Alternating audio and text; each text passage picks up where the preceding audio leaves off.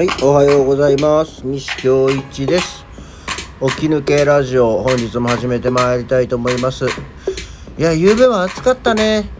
あのーなんだ、猛暑日、昼間はもう激アツで猛暑日で、えーまあそのまま夜まで暑かったんで、エアコンつけて寝ましたけど、ああ オープニングが終わっちゃった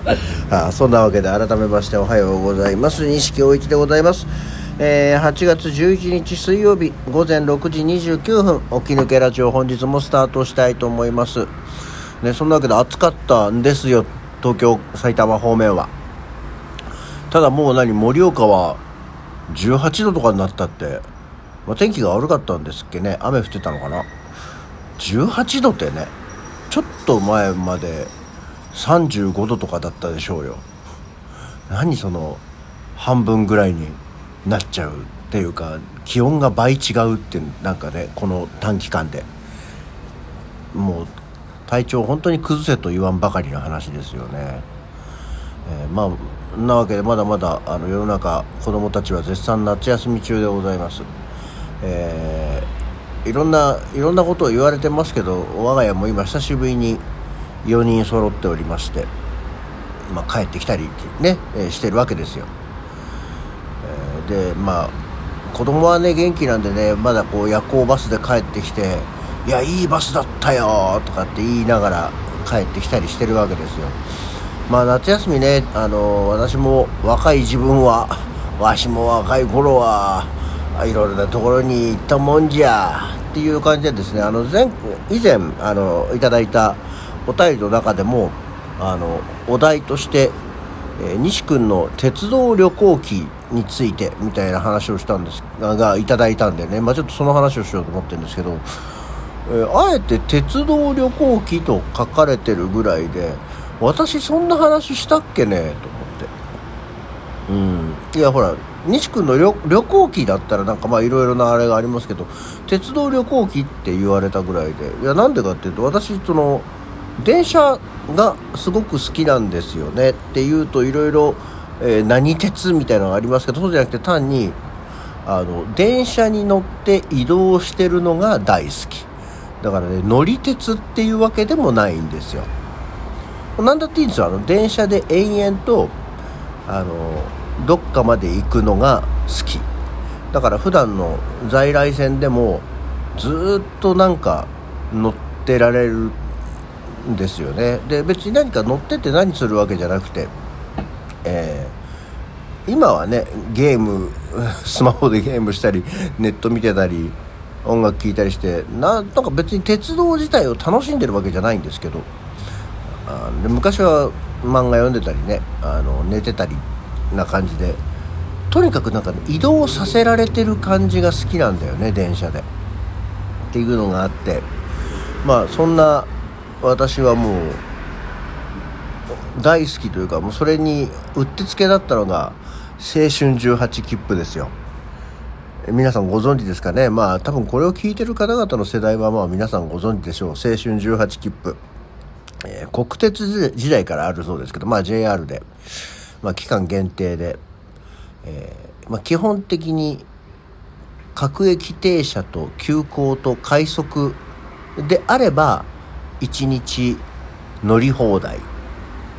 あの特急とか新幹線は乗れませんよっていうね。追加料金払っても乗れますじゃなくて乗れませんっていう。とにかくもう鈍行列車だったらもうどこでもいつまでも乗れますよというものがあったんですね。5枚綴りかなんかかな。で1枚丸1日1枚使えますみたいな。のがあってまあそれを使って延々電車に乗って延々移動する旅行っていうのをしてましたね。高校ぐらいからかしてました。でそういわゆる関東住まいの人の定番としてですね、えー夜中の夜中のっていうか夜出る東京駅から出る大垣行きの夜行列車、えー私が乗ってるのはまだいわゆる普通列車のあの対面式の直角4人掛けのボックス席。のあるいわゆる昔の本当に夜行列車っていうのがあって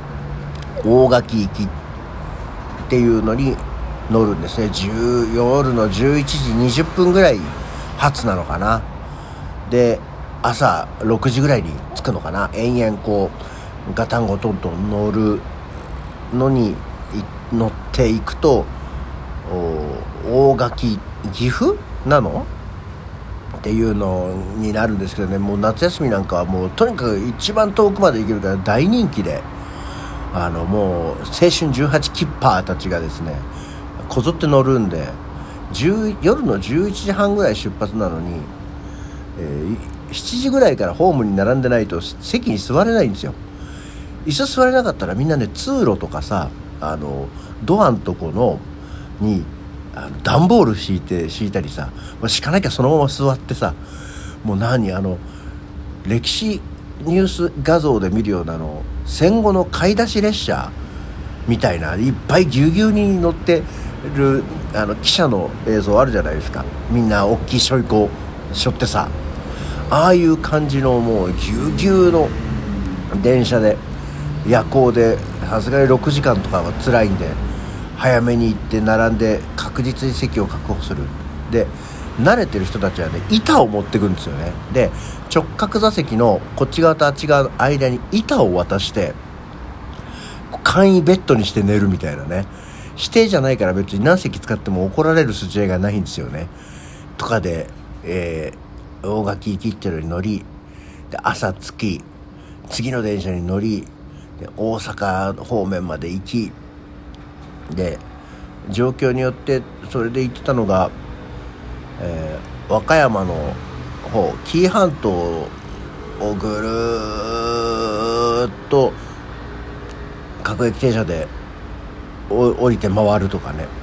あと鳥取砂丘の方行って東尋坊の方行ってえとかっていうのをただやるんですよ。で、まあ、行って何するとか何食べるとかじゃなくて、え鳥取砂丘行きました。行った。まあその時はもらってる人は持ってる年賀状の撮影したりしてたんですけどね。で映画撮ったりで1人で8ミリカメラ持ってってさ砂漠を歩くシーンのイメージで鳥取砂丘でいろんなところにカメラ立てて1人で延々歩くみたいなそういう、えー、映画と言わないねフィルムを撮って見たりしてましたよね。でスーパーで食パン買ってハム買ってレタス買ってチーズ買って挟んで食ってその辺の公園やあの、駅の待合室や駅前広場で寝るっていうホテル代なんかないからさで3日に1回ぐらいサウナに泊まるんだよね。サウナの休憩室にで寝るみたいなのをやってましたね、えー、それは結構数年やってましたね。178ぐらいの頃から二十歳過ぎぐらいまでやってたのかな、えー、最終的には友達と一緒に行ったりしてましたよね。尾道に行ったりしたね。大林信彦監督を忍んで忍んでないあのが好きだったからそのやっぱりいわゆる今でいう聖地巡礼というか「時をかける少女」とか「寂しん坊」とか「転校生」とかあの辺のやつのこうロケ地を巡礼してましてね。でばったり本人に会ってびっくりするっていうね。カメラ持ってキャッキャキャッキャ言いながら撮ってて「うわ尾道だよビー」とか撮ってて、えー、ただ商店街の向こうから大林信彦ご夫婦がやってきて慌ててカメラ隠すみたいなね。あの私たち別にそういうもんそういうつもりで来たわけじゃないですよ。ふんみたいな。何気ない顔してすごいびっくりしたっていうことがあったりしますし。あとは西野、まあ、これもねよく話をあのしますけどちょっとラジオだといろいろ語弊があるので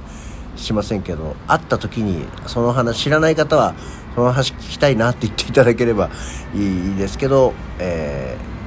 ー、福井で西野低層危機一髪みたいな話もあってですね、えー、なかなかドキドキ一人旅、えー、楽しいものがありますよね。そうだから鉄道旅行はうん主に西日本方面かな。あ行ってましたね。あでも一回盛岡もあったな。鈍行盛岡の旅。あれは辛かったな。